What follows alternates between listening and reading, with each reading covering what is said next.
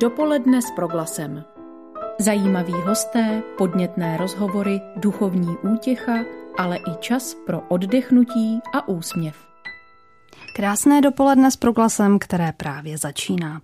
V následujících minutách budeme mluvit o tom, jak peníze pomáhají, a budeme velmi konkrétní. Přednedávnem jsme se dozvěděli, že manželé Katarína a Ondřej Vlčkovi se rozhodli částkou 1,5 miliardy korun pomoci těžce nemocným dětem a jejich rodinám vybudováním dětského hospice, podporou dětské paliativní péče. Částka, která je v rámci filantropie v naší zemi unikátem. Co člověka vede k tomu, aby ze svého majetku ukrojil téměř 40% a věnovali potřebným? Proč jejich pomoc směřuje právě k nemocným dětem?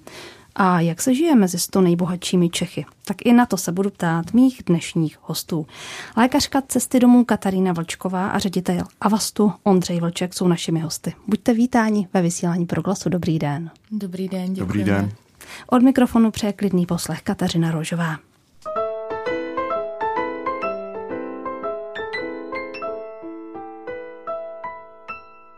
Začneme tím úplně nejaktuálnějším počinem, a to je založení vaší nadace rodiny Vlčkových.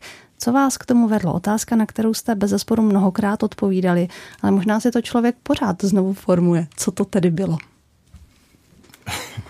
Tak rozhodně to nebyla jedna věc. My jsme nějak delší dobu přemýšleli, jak vlastně vynaložit těmi prostředky, které nám byly dány, s tím, že vlastně my jsme v tom nikdy necítili úplně nějak super komfortně, cítili jsme nějaký jako závazek nebo nějakou zodpovědnost to s tím jako vynaložit nějak smysluplně, takže už před 7 lety jsme založili organizaci, která se jmenuje Zlatá rybka, která vlastně nějak jako ze začátku teda poměrně skromně a potom ve větší škále pomáhá dětem plnit přání, dětem vážně nemocným, takže s takovými těmi vážnými diagnózami, takže Zlatá rybka vlastně už několik nebo 6-7 let funguje poměrně úspěšně, ale vlastně loni, zejména při covidu, když jsme chodili na procházky, jsme přemýšleli, jak bychom se mohli posunout zase dál a že vlastně kromě té Zlaté rybky, ne místo ní, ale kromě ní, že bychom mohli dělat ještě něco dalšího, tak vlastně vznikla myšlenka tomu dát nějakou větší strukturu a vložit to do rodinné nadace, která potom jako si našla téma, které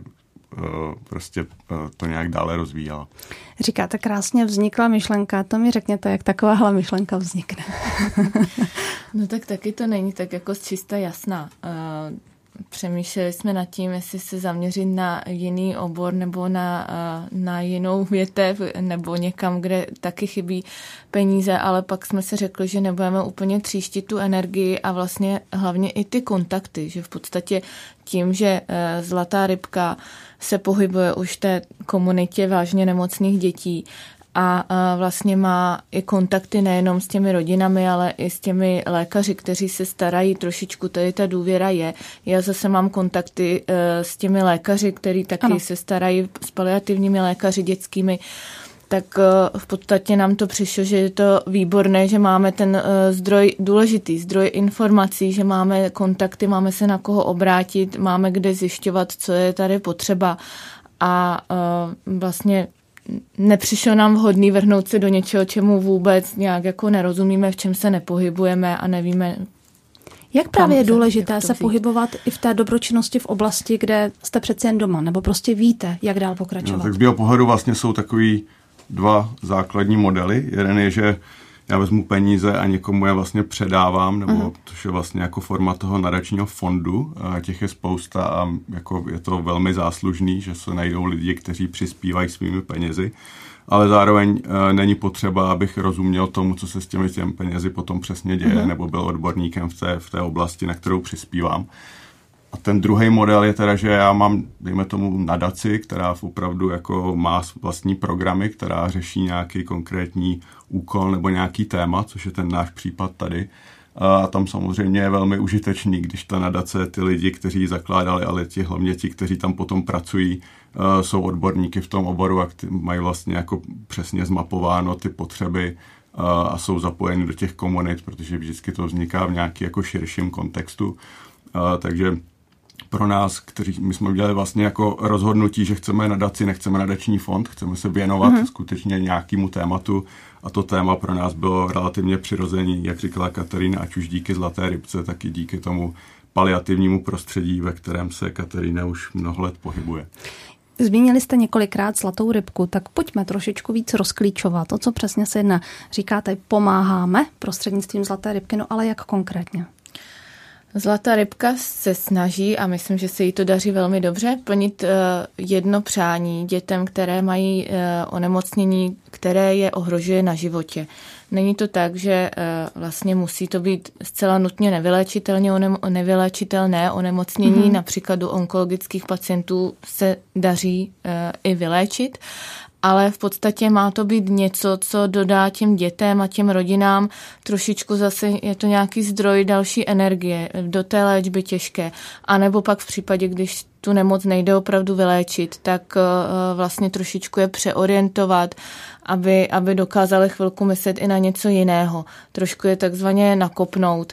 A vlastně zdá se, že to opravdu funguje, takzvaně, že ty ohlasy z rodin jsou opravdu moc příjemné, nebo vlastně jsou v tom smyslu, ve kterým my jsme čekali, nebo co jsme my doufali, že to plnění přání v podstatě není to takový, to přeju si a dostanu, ale je to vlastně poměrně dlouhý proces. Někdy to trvá i rok, protože dlouho trvá, než děti přijdou na to, co je to správné, to nejpřání. Někdo si na to potřebuje víc času, někdo to ví hned, okamžitě chci se potkat s někým, má to jasný, už dlouho si to přeje. Ale vlastně celé to je proces, protože i když je to přání jasné, tak ne vždycky to přání proběhne okamžitě a hned. A v podstatě má tým Zlaté rybky vypracovaný určitý postup, rituál. Důležité je, že to dítě dostane předtím, než se splní to přání, dostane krásný dopis, ručně v podstatě malovaný, ani ne psaný, ale je to takové umělecké dílo, ten dopis, kdy se dozví, že to přání bude splněno, takže to je ta první pozitivní vlna.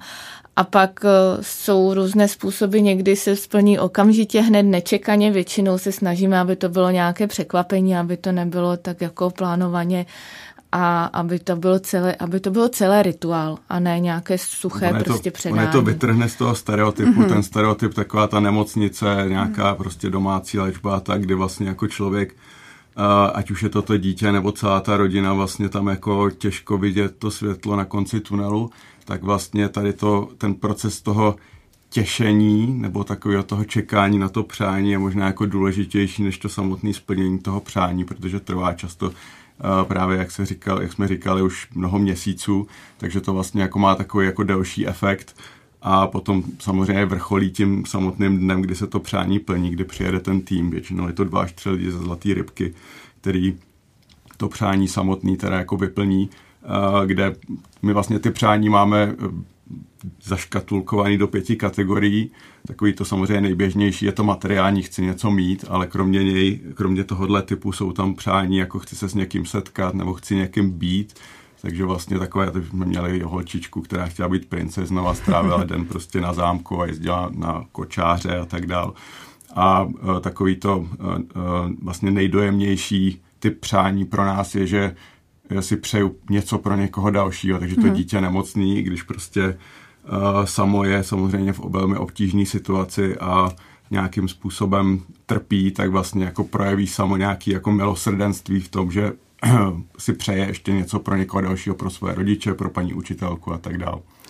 To jsem se právě chtěla zeptat na tu konkrétní podobu těch přání. Umím si představit setkání třeba s nějakou významnou osobností, no ale co dál v tom portfoliu najdeme? No právě třeba i to potkat se s někým z rodiny, třeba když to není úplně jednoduché, holčička jedna si přála jet na Nový Zéland, protože tam měla rodinu a vlastně neměli prostředky na to, jak by se tam dostali, takže na měsíc jeli na Nový Zéland za svojí rodinou. Ale vlastně to, co mě hodně fascinuje na Zlaté rybce, jednak je to ten tým, který opravdu, musím říct, že nám dělá opravdu obrovskou radost, že v podstatě jsou situace, kdy je potřeba to přání realizovat velmi rychle. Když třeba ten stav dítěte není úplně dobrý a víme, že toho času je málo, tak v podstatě opravdu někdy máme pocit, že je to opravdu zlatá rybka pohádková, že dokáže ten tým napřímit síly a prostě udělat v rekordním čase mnoho věcí, až to vypadá jako takový zázrak.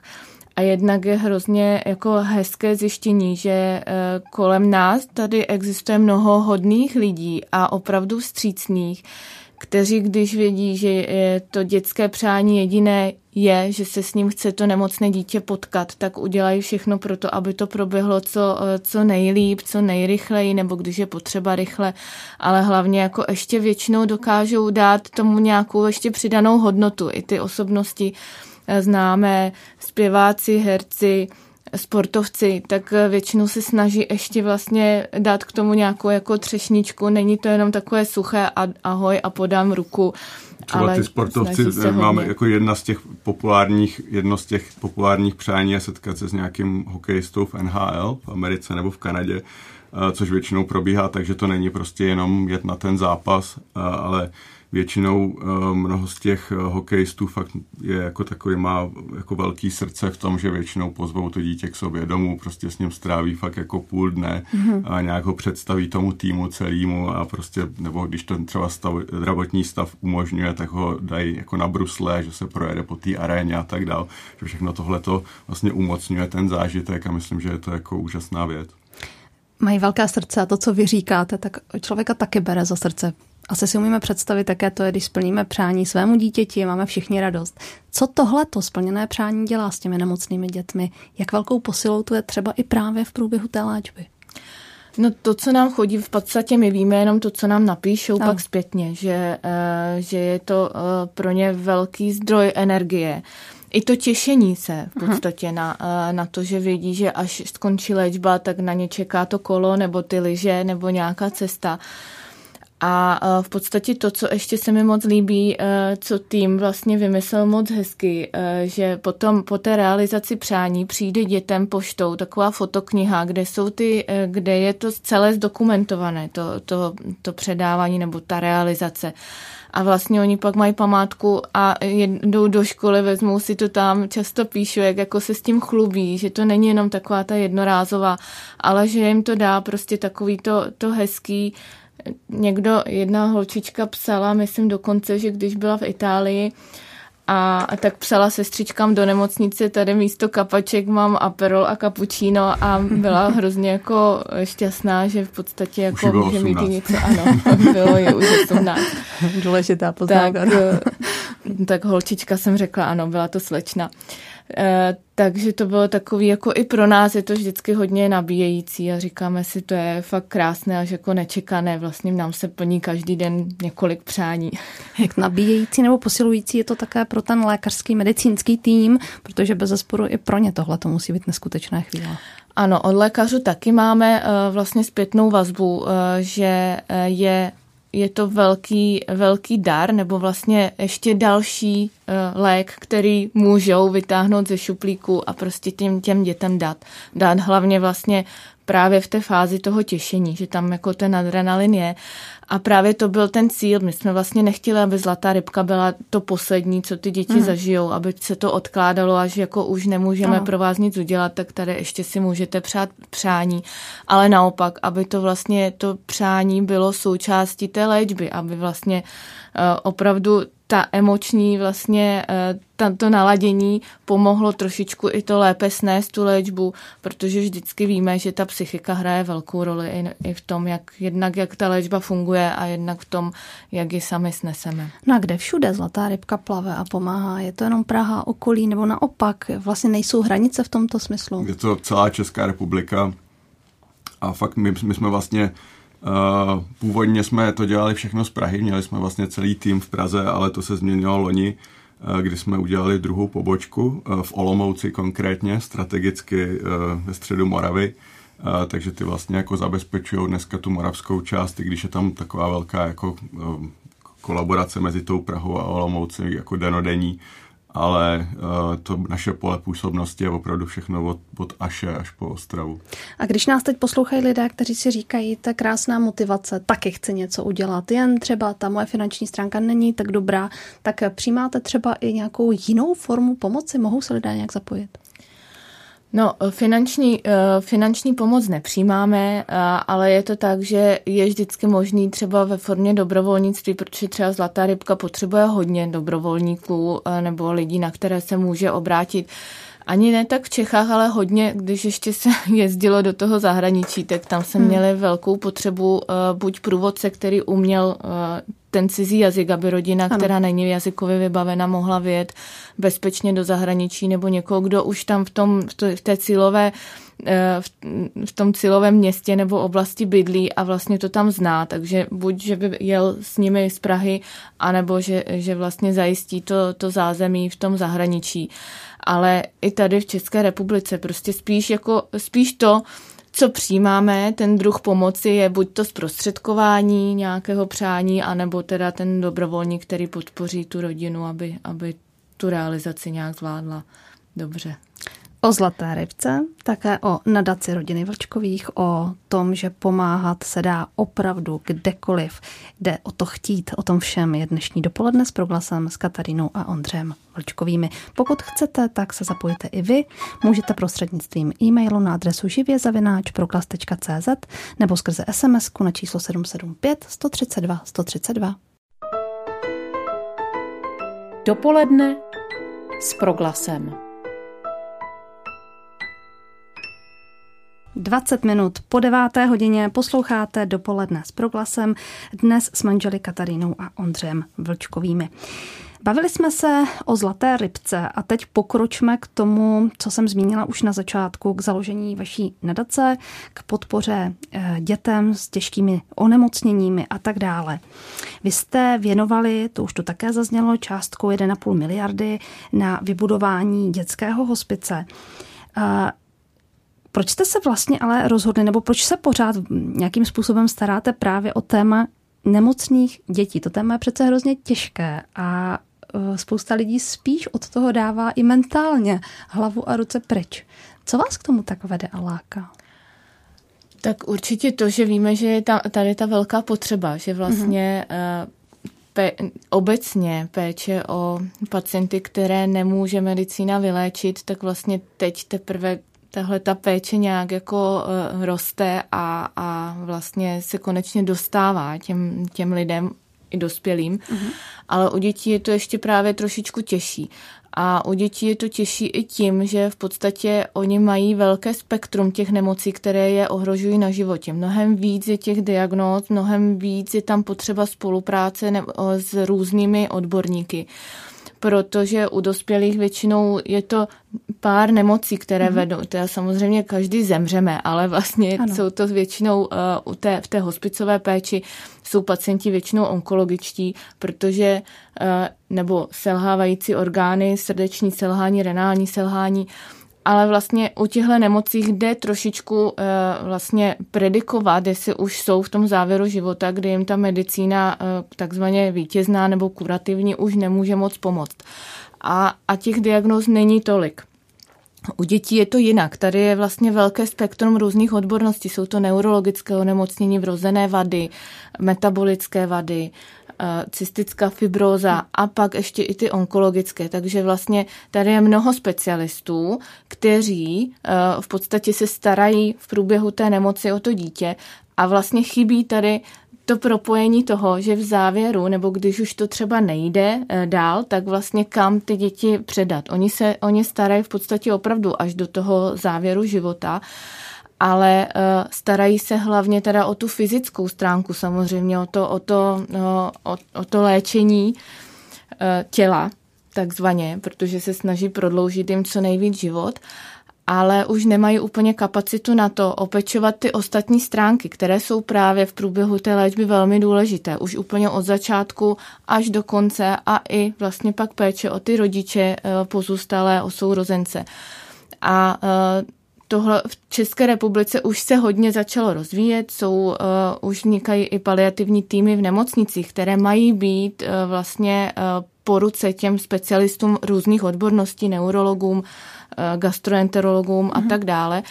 A vlastně ten první paliativní tým vznikl v Motole v Praze v dětské nemocnici a funguje moc hezky. A teprve se ti specialisté učí používat a spolupracovat s tím paliativním týmem a zjišťují, že vlastně tím pomůžou i sobě, protože mnoho těžkých rozhovorů v podstatě s tím jim může pomoct ten paliativní tým.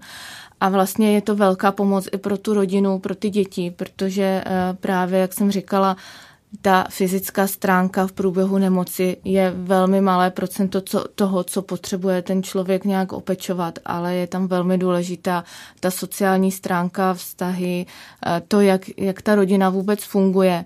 A v podstatě v téhle těžké situaci většinou málo kdo dobře funguje, pokud se o něj nepostará zase někdo jiný.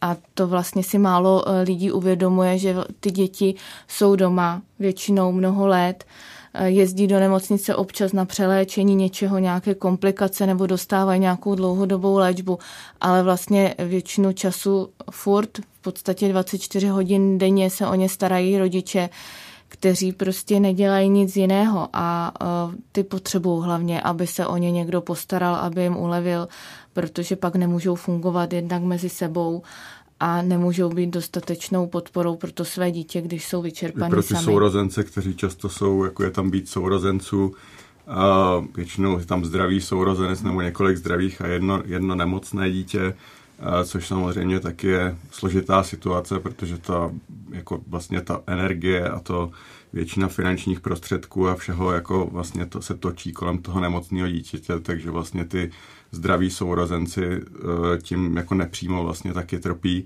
a všechno, tak ta tíživá situace, která v těchto rodinách je, hlavně po té psychologické stránce, je opravdu jako je velká a smyslem toho té paliativní péče teda není jenom jako pomoc tomu samotnému dítěti nebo tomu samotnému pacientovi, ale vlastně to brát v kontextu té širší rodiny a vlastně snažit se jako pomoct tomu nějak jako celistvě.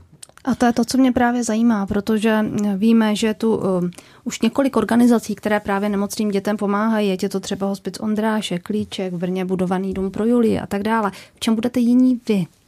Myslím, že nebudeme úplně jiný. Nejde nám o to být nějakou konkurencí těm, kteří už tady jsou, ale v podstatě, abych to trošičku rozdělila, to, co má za cíl nadace, není jenom vybudovat dětský lůžkový hospic v Praze. Je to vlastně jeden projekt, protože prostě je to, co máme pocit, že tady v Praze teď nejvíc chybí. Ale cílem nadace rodiny Vlčkových bude podpora dětské paliativní péče napříč celou republikou, tak aby vlastně i ti, kteří už tady různě fungují, aby měli vlastně mnohem větší sílu, mnohem větší dopad na mnohem víc lidí než teď. Rozumím. Protože prostě oni vědí jak, nemají nějaké prostředky a vlastně my bychom nechtěli si udělat, my budeme tady ty, co poskytují nejlepší paliativní péči, ale naopak, co vy potřebujete proto, aby vlastně vy jste fungovali lépe, aby vlastně si vás mohl dovolit co nejvíc lidí, aby vaše služby vlastně byly dostupné pro co nejvíc lidí, abyste měli dost zaměstnanců, dost odborníků a aby to vlastně tady všechno fungovalo propojeně jako síť služeb, které může využít rodina ať je kdekoliv. Kdybychom si to nějak měli vyjádřit i poměrově, tak vlastně kolika rodinám se dnes dostane pomoc, ti, kteří to skutečně potřebují? Kolika rodinám přesně vyčíslený, to asi nemáme, ale bude to vlastně velmi malé procento toho, protože právě ty potřeby jsou hrozně do šířky. Jo, a pokud jde jenom o to, kolik dětí potřebuje vyloženě tu dětskou lůžkovou péči, tak to je stejně pořád jenom malé procento z těch, kteří potřebují tu paliativní péči. A paliativní péče nerovná se péče v závěru života, ale právě už od začátku toho onemocnění. A tohle tady zatím ještě moc nefunguje. Myslím si, že když by se to povedlo, že by právě i ti odborníci, specialisté se dokázali spolehnout a měli po ruce nějaký paliativní tým, že by to velmi právě pomohlo už v těch časných stádiích onemocnění. A vlastně to, jak moc budou potřebovat ty rodiny tu paliativní péči, To bude různé v průběhu té nemoci. Někdy vůbec, třeba pár let ne, nebo když se to dítě uzdraví, bude onkologicky nemocné, tak 80% dětí se uzdraví, takže je možné, že vlastně i dospělo k tomu, že už paliativní péči vůbec nepotřebují. A některé ji potřebují chvilku na začátku, pak dlouho ne a pak ve stavu, kdy, nebo ve chvíli, kdy se ten jejich stav zhorší, tak zase budou potřebovat víc tu paliativní péči. Co se týče těch čísel, tak vlastně my vycházíme z těch dat, který publikoval Institut Pálium, organizace, která se zabývá právě tady nějakým výzkumem v této oblasti. A vyšlo z toho, že v České republice je aktuálně kolem 13 000 rodin, kteří se potýkají právě s nemocí nebo s život ohrožující nemocí dítěte, takže ty vlastně všichni z nich nějakým způsobem by měli jako profitovat z paliativní péče, to se týká fakt všech, zhruba 800 jich přibyde ročně, to znamená 800 dětí je nějak diagnostikováno ročně v této republice s nějakým takovýmhle onemocněním nebo se narodí s ním, ale jak říkala Katarína, vlastně jenom malý procento, možná jednotky procent z nich vlastně jsou v takový té terminální fázi, že to je taková ta jako péče, taková ta jako fáze na sklonku života, že valná většina z nich vlastně jsou v té fázi nějaký jako kurativní, v takový tý, že prostě jsou třeba doma, nějakým způsobem s tou nemocí žijí, ta rodina se s tím teda učí pracovat, nějak přechází do nějakého režimu, ale zároveň vlastně ta psychologická, spirituální a jiná stránka věci hodně trpí, protože prostě to vytváří obrovský tlak na všechny zúčastněný a to je jeden z těch důvodů, proč ta paliativní péče je tak důležitá i v tomhle té fázi, protože prostě pomůže ulevit a pomůže nějak té rodině jako fungovat i v tomhle tom, řekněme, jako složitým období, ale vlastně jako předejde nějakým, řekněme, rozpadům těch rodin, což se stává dost běžně a tak dále, Vlastně všechny takový ty jako nemedicínský negativní efekty, které tam vznikají, se ta paliativní péče taky snaží řešit. Pojďme tady možná ještě víc přiblížit, co přesně myslíte o paliativní péči, co všechno tady bude nabízet nebo nabízí. Tak je to ta zdravotní péče, ano. Což ale většinou v průběhu té nemoci vede teda ten specialista, ten neurolog nebo prostě nějaký jiný dětský lékař, pneumolog. A pak je tam teda důležitá ta psychologická podpora, to znamená i sociální pracovníci, kteří dokážou vlastně pro tu rodinu najít co nejvíc různých jakoby příspěvků nebo z čeho, kde můžou najít i ty zdroje finanční, tak aby rodina nebyla úplně i izolovaná, zajištění třeba nějakých dobrovolníků, kteří by mohli rodiče občas někdy vystřídat nebo být jim ku pomoci, když někam jedou a je to fyzicky náročné, protože musí sebou vzít spoustu zařízení kolem sebe. A pak teda ta psychologická podpora, ta je důležitá, protože vlastně v rodinách, kde je nemocné dítě, je potřeba opečovat vlastně všechny věkové kategorie. Jsou to jednak ty nemocné děti, jejich sourozenci, rodiče, babičky, tetičky a vlastně, takže tam je potřeba jako velmi široké té psychologické podpory. Nemůže to být jenom dětský terapeut, ale zároveň to nemůže být jenom terapeut pro dospělé. A vlastně i ta péče pozůstalostní je dost specifická. Pak jsou to duchovní, protože v podstatě ty duchovní potřeby jsou velmi důležité a mnoho lidí, i když nejsou vyloženě součástí nějaké církve nebo nejsou aktivní v nějakém duchovním životě, v duchovním to nemůžu říct, ale spíš v nějakém společenství církevním, tak v podstatě v takových těžkých situacích jim i vlastně ta podpora jakéhokoliv kaplana, nemusí to být specifické z nějaké církve, ale v podstatě i u nás v Cestě domů, co máme tu zkušenost, tak většinou našeho duchovního nebo naši kaplanku využívají spíš lidé, kteří jsou takzvaně nevěřící nebo spíš neaktivně věřící, protože ty, co chodí aktivně do kostela, tak ty většinou mají své duchovní.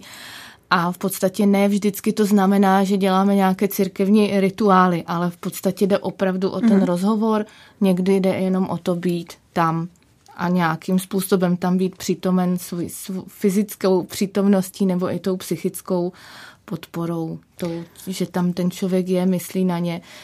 Takže v podstatě jsou to tyhle sféry, zdravotní, psychologická, duchovní, sociální. Když se rodiče dozví takovouhle nějakou velice nepříjemnou zprávu, mluvili jste o tom, o zátěži pro rodinu, o tom změně života, ale možná konkrétně, co všechno to pro ty rodiny znamená? Je to změna zaměstnání, jsou to třeba finanční problémy? Co to je konkrétně? Tak ano, to s tím samozřejmě souvisí, protože většinou to dítě musí s někým být 24 hodin denně, takže maminka nebo tatínek, jakdy. Někdy bohužel je tam jenom maminka nebo jenom tatínek, protože ty rodiny právě ne vždycky jsou úplné, tak ten jeden dospělý tam musí být pořád s tím dítětem. Pokud není, tak musí mít zajištěnou nějakou asistenční službu, kterou si vlastně sám platí. To znamená, že ta finanční stránka je tam velmi v podstatě špatná, většinou. Jo? Já to neříkám zase, že úplně všichni. Ale ten problém tady určitě je, protože když buď nemůžu pracovat, anebo pracuji, ale musím tam mít někoho, kdo tam bude místo mě, tak je to velká zátěž. Pak všechno se vyvíjí od toho, v jakém stavu to dítě je, samozřejmě jaké má postižení. Jsou děti, které normálně chodí do školy a v podstatě většinu času mají relativně normální život a jenom přijde někdy nějaká komplikace, tak musí na chvilku do nemocnice nebo potřebuje nějak jinak podpořit a právě, aby nemusel do té nemocnice, tak by byl dobrý i ten lůžkový hospic, aby vlastně to prostředí nebylo vyloženě nemocniční. Tak. A vlastně pak teda hodně se odvíjí to přizpůsobení od toho stavu. Jsou děti, které musí být i na umělé plicní ventilaci a jsou děti, které musí 6krát denně inhalovat a vlastně ten rodič nedělá nic jiného, než zajišťuje, aby měl stravu, dává do různých vlastně vstupů, někdo nedokáže polikat, takže mají různé hadičky. Rodiče se musí naučit vlastně s těmi vstupy pracovat sterilně. Vlastně to, co dělají sestry v nemocnici, s tím, že se tam střídají, a vlastně je tam ta sestra maximálně těch 12 hodin, většinou mývají 12, pak přijde jiná sestra a tahle sestra přijde za 2 nebo za 3 dny a oni se tam zatím vystřídají, tak tohle všechno musí dělat ten rodič nebo ti rodiče furt doma. Vstupy někdy musí dávat i léky do žíly, to znamená, že se musí opravdu sterilně naučit používat žilní vstupy. A někdy odsávat hleny třeba z dýchacích cest, to taky a vlastně v podstatě ten jeden rodič to má tak nalajnovaný, že každou hodinu musí udělat nějaký úkon a je to prostě každý den, v noci každý 2 hodiny, dejme tomu, nebo každý 3 hodiny. To jsou takový ty jako asi ty nejzávažnější nebo nejtěžší situace. Ale říkám, je to různé. Opravdu jsou i děti, které dokážou mít relativně dobrý život a jsou děti, které opravdu potřebují každou hodinu nějaký úkon od toho rodiče. A teď si navíc představme, že v té rodině se třeba pohybuje zdravý sourozenec, který asi taky cítí potřebu být s rodiči a mít nějaký nárok na maminku nebo na tatínka. Tak i pro ně vlastně chystáte nějakou pomoc v tomto smyslu? Ano, tak... Vlastně to zařízení, o kterém tady mluvíme, to, který se snažíme vybudovat, tak vlastně má několik jako typů péče. Je tam jednak ta lůžková část, kde teda ty děti s těmi svými rodiči případně jsou v období, kdy teda potřebují, jako řekněme, péči nemocničního typu, ale nejsou v nemocnici, jsou u nás. Kromě toho jsou tam ale denní stacionáře, kde vlastně ty děti můžou strávit jenom jako den, nebo nespí tam, ale můžou tam strávit prostě nějakou relativně krátkou dobu. Je to myšlený tak, že ať už ta lůžková, tak i tady ta jako denní část vlastně může fungovat i tak, že v podstatě to dítě je tam svěřeno na nějakou dobu. Ta doba může být od 1 dne po třeba, já nevím, týden, 2 týdny. Čistě proto, aby ty rodiče se mohli věnovat sami sobě nebo mohli se věnovat těm svým zdravým dětem, což může znít jako celkem banalita, ale rozhodně to banalita není, protože jednak teda je hrozně důležitý, že těm zdravým dětem teda je poskytnut taky nějaký čas, ale zároveň vlastně pro nějakou tu načerpání energie a pro nějakou jako dlouhodobou udržitelnost celého toho starání se, tak jsou tady tyhle ty věci nesmírně důležitý. No a pak jsou tam samozřejmě všemožný takový nějaký jako další doplňkové služby, o kterých už Katarína mluvila, ale máme pocit, že vlastně ta možnost tamto dítě nějakým způsobem umístit nebo ho tam svěřit na nějakou dobu, která, aniž by ten rodič teda tam musel s ním být, bude hrozně důležitá. To je vlastně jedna z těch věcí, která dneska vlastně tady žádný takovýhle zařízení tohoto typu není k dispozici, pokud teda se bavíme o diagnózách, které vyžadují nějakou medicínskou pomoc. Samozřejmě jsou tady zařízení jako sociálního typu, pokud to dítě není zrovna ve stavu, kdy potřebuje prostě nějaký jako medicínský zařízení nebo medicínský vybavení, tak to funguje, ale pokud teda ne, tak v podstatě jedinou možností dneska je nemocnice a tam samozřejmě nelze dítě umístit jenom proto, aby rodiče mohli se jít věnovat svým zdravým dětem. O nadaci rodiny Vlčkových dnes mluvíme ve vysílání dopoledne s Proglasem. Pokud chcete, ptejte se také živě @proglas.cz nebo 775 132 132.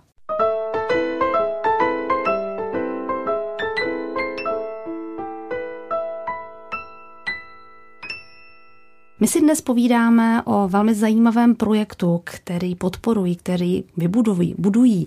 Nadace rodiny Vlčkových totiž, jak už jsem na začátku říkala, se rozhodla částkou 1,5 miliardy podpořit děti vybudováním hospice, podporou dětské paliativní péče, podporou rodin, které se potýkají s problémem nemoci svého dítěte a se vším, co s tím souvisí. Konec konců tak, jak o tom dnes mluvíme. Zajímá mě, když něco takového budujete a dlouhodobě se o to téma staráte, tak bezesporu je to záležitost i srdeční. Tak jak najít to vyvážení, koho si vzít jako kolegy, jako spolupracovníky? Jak se vlastně hledají vaši spolupracovníci? Jak lehce nebo těžce to jde? No trošku jsme se báli, že to půjde těžce, ale až tak strašně těžce to nejde. Možná díky té medializaci. Ale... Samozřejmě chce to vlastně takhle. Já bych asi řekla hlavně tu důležitou informaci, že my nebudeme vést nadaci. My se budeme věnovat naší práci tak, jak si ji věnujeme dosud. A v podstatě v nadaci zůstáváme jako zakladatelé a členové správní rady. To znamená, že budeme mít dohled nad tím, jakým směrem se nadace ubírá, ale v podstatě to vedení to je potřeba najít, zvolit. Už v tom procesu jsme. A to, co my víme, že budou velmi velké nároky na toho, kdo bude vést tu nadaci. Protože jednak to musí být člověk, který dokáže se velmi rychle zorientovat v té problematice, která je velmi široká. Právě, jak jsem říkala, je tady potřeba vlastně dokázat spolupracovat s těmi medicínskými specialisty. A zároveň, pokud jde o stavbu dětského lůžkového hospice, vzhledem k tomu, že jsme si vybrali zrovna...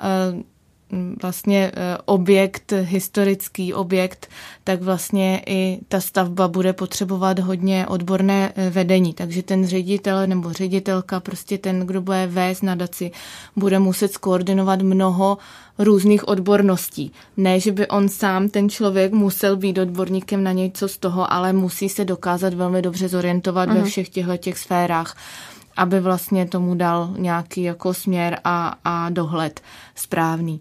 A zároveň to vlastně určitě musí být někdo, kdo to bude dělat s láskou a s radostí a vlastně musí vlastně dokázat pochopit a vlastně nějak jakoby ani ne tak pochopit, ale nacítit tu potřebu, aby vlastně věděl, jakým způsobem se vydat a vlastně co je v tom všem to důležité. Mhm.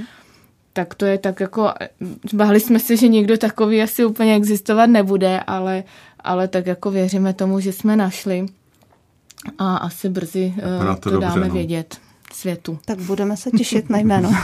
Co se týká potom i dál toho personálu, přece jen jako, bude vás to zajímat, kdo pracuje a jak?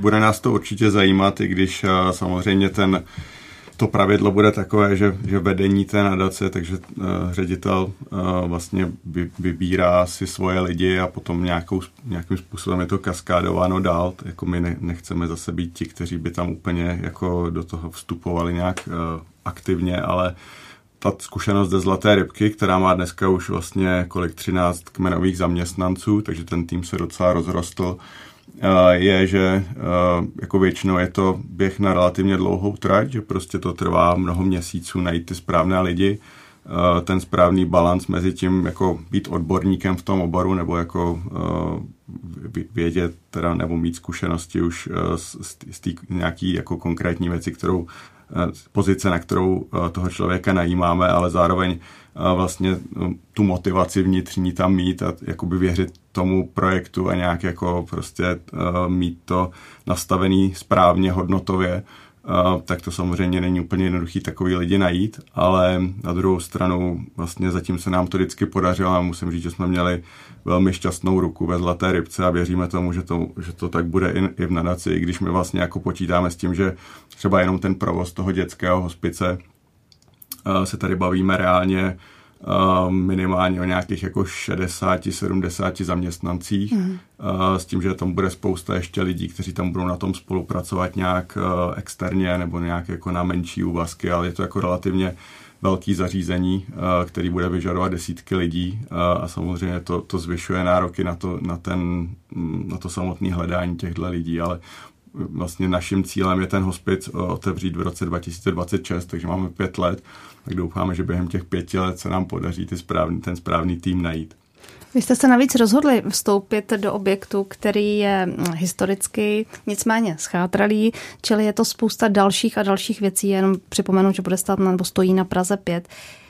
Asi by bylo snazší postavit něco nového podle vlastních potřeb, tak proč jdete vědomě do další komplikace, řekněme? Bylo by to jednak snazší a druhak výrazně levnější, ale i tak jsme se rozhodli jít do tohoto historického objektu, který opravdu jako vlastně má historii sahající do doby Karla IV. A ten důvod byl, že nás to jako chytlo za srdce. My jsme tam prostě prošli loni poprvé, to místo jsme předtím neznali, Pražskou cibulku nebo ten košířský park. Jsme předtím jako neměli prolezený vlastně díky covidu nebo díky tomu, že jsme měli omezení cestovat mimo Prahu, tak jsme byli zavření v Praze a místo chození do lesa někde na horách nebo v Českém ráji jsme vlastně chodili po všech pražských parcích a po všech pražských lesích a objevili jsme celkem náhodou tady to zákoutí a už když jsme ten dům poprvé viděli, tak jsme si říkali, že to je úplně vlastně neuvěřitelný, že v širším centru Prahy je takováhle ruina a zároveň úplně neskutečný genius loci, budova, která dýchá úplně nějakou takovou svoji vnitřní energii a která má prostě obrovskou takovou jako potenciál a zároveň se v ní muselo stát jako neuvěřitelné množství věcí za ty století. A tak nás to fascinovalo a prostě jsme si říkali, že by si fakt jako zasloužila nějak jako lepší, je to fakt ruina, je to v havarijním stavu barák, že by si zasloužila nějaké lepší zacházení a že pokud se s tím něco neudělá, tak tady třeba hrozí i riziko toho, že to samo spadne, pak to tak vypadá. Takže jsme se rozhodli, že prostě spojíme, řekněme, jako dobré s užitečným a že vlastně do toho našeho už tak velkého ambiciozního projektu vybudování paliativní péče v České republice, dětské paliativní péče, ještě přidáme tady záchranu historické památky a pokusíme se to nějak spojit, tak aby to vlastně z toho vzniklo ještě něco jako silnějšího a působivějšího, než kdyby to byl nějaký jako novostavba někde v nějakém brownfieldu nebo za hranicema Prahy. Jo, je to tak, že vlastně my jsme hodně přemýšleli nad tím, jestli dát peníze na záchranu historické památky, jestli je to vlastně ještě spadá do účelu nadace, který jsme si definovali a který prostě musí být jasný. Ale pak vlastně nám přišlo, že to místo je opravdu dokonalý pro tenhle ten účel. A že vlastně z toho budou těžit právě i ti, kteří tam budou, že vlastně je to i pro ně taková jako přidaná hodnota a prostě nám to dalo smysl. Zapadlo mnoho věcí do sebe a najednou nám přišlo, ne, to nemůže být prostě nikde jinde. A tak to nějak jako vyšlo. Ono je to trochu i symbolický, vlastně ta budova se hledá posledních 200 let, nebo její smysl vlastně tam to vybudoval pasovský biskup na začátku 19. století, to ta dnešní podoba klasicistního zámečku vlastně vznikla někdy v letech 1820, 1825 a byl to pasovský biskup Leopold Thun Hohenstein, který vlastně v té době už pobýval v Praze, byl exkomunikován z Pasova a ten vlastně se tam realizoval na sklonku svého života. On zemřel v roce 1826 a krátce po jeho smrti, asi měsíc po jeho smrti, celý ten areál vyhořel. A vlastně to znamená, to je skoro 200 let a od té doby se vlastně jako ta budova trochu hledá, nebo jako vlastně nikdy nedosáhla už nějakého jako účelu, nebo nenašla si ten svůj správný využití. Byly tam spousta věcí, jako takových celkem náhodných, za komunistů tam byla nějaká jako slévárna, byly tam nějaké jako byty, takový víceméně jako malý bytečky, ale vlastně nikdy to nemělo nějaký jako svůj velký účel a nám se hrozně líbí ta myšlenka toho, že vlastně k tomu 200. výročí té jeho smrti, to znamená v roce 2026, bychom byli schopni tam otevřít ten dětský hospic a té budovy zase vnuknout nový smysl, a který si prostě po 200 letech jako dostane do vínku. To se nám hrozně líbí. Já se nemůžu nezeptat, když člověk sleduje ten váš pozoruhodný příběh. Jste lékařka, vy jste ředitel Avastu, jste, co se týká finanční stránky, za vodou. Přesto vám není lhostejné, co se děje kolem. Otázka je, proč to děláte? No to nevím, jestli vám dokážu odpovědět, proč to děláme.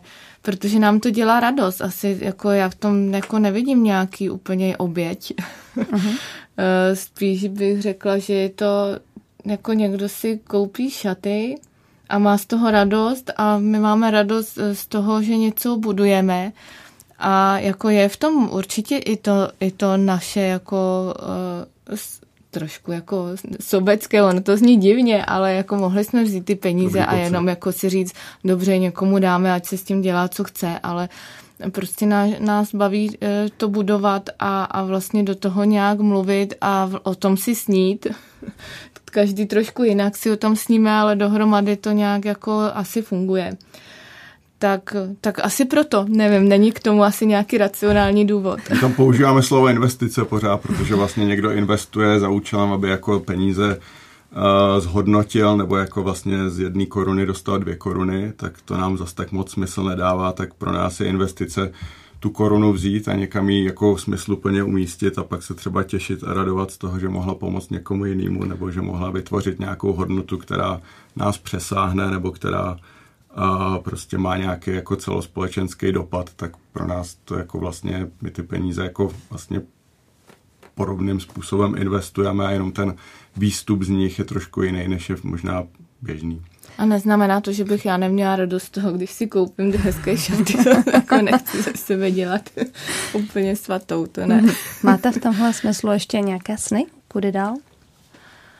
No tak hlavně, aby to dobře všechno teď dopadalo a abychom se dokázali s tou komunitou, jednak s tou odbornou, ale i s těmi rodinami, s pacienty, nějak naladit na stejnou notu, aby vlastně, toho já se bojím asi nejvíc, protože možná, že trošku jako jsem v tom oboru a vidím tam hodně rizik, aby jsme se nějak vzájemně nějak jako nenaštvávali jeden na druhého, tak to mně přijde, že to bude hodně potřeba citlivě pojmout a to je takový můj sen, kdyby se tohleto povedlo a já mám asi ty sny takový trošičku hodně růžový, ale když nebudou úplně růžový, budou fialový, tak ten výsledek tak taky dobrý.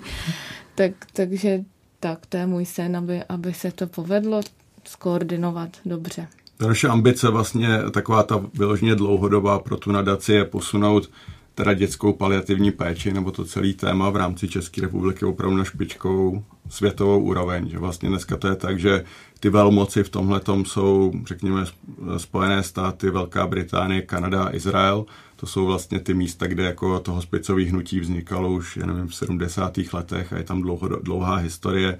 Třeba jenom v širším okolí Londýna dětských hospiců je asi 4, myslím. Teďka je to tak, že my se teda jezdíme dívat na to, jak to tam v té Anglii dělají nebo v té Izraeli to dělají. A tím naším snem je, že prostě my se dostaneme do takové té extraligy světové a že možná se ty Angličani a Izraelci za těch 10-20 let budou jezdit dívat k nám, jak to děláme my tady, protože jsme nějak hrozně jako tady zabrali a vlastně celé to prostředí se proměnilo ku prospěch tomu tématu. Tak kéž se vám tyhle krásné sny plní a já vám moc děkuji za to, že jste si našli čas pro vysílání Proglasu a byli našimi hosty Katarína a Ondřej Vlčkovi. Děkuju. Taky moc děkujeme. Děkujeme, hezký den. Krásný den s Proglasem přeje také Katarína Rožová. Naslyšenou. Dopoledne s Proglasem. Každý všední den mezi 9:00 a 10:00. Jsme v tom s vámi už 25 let.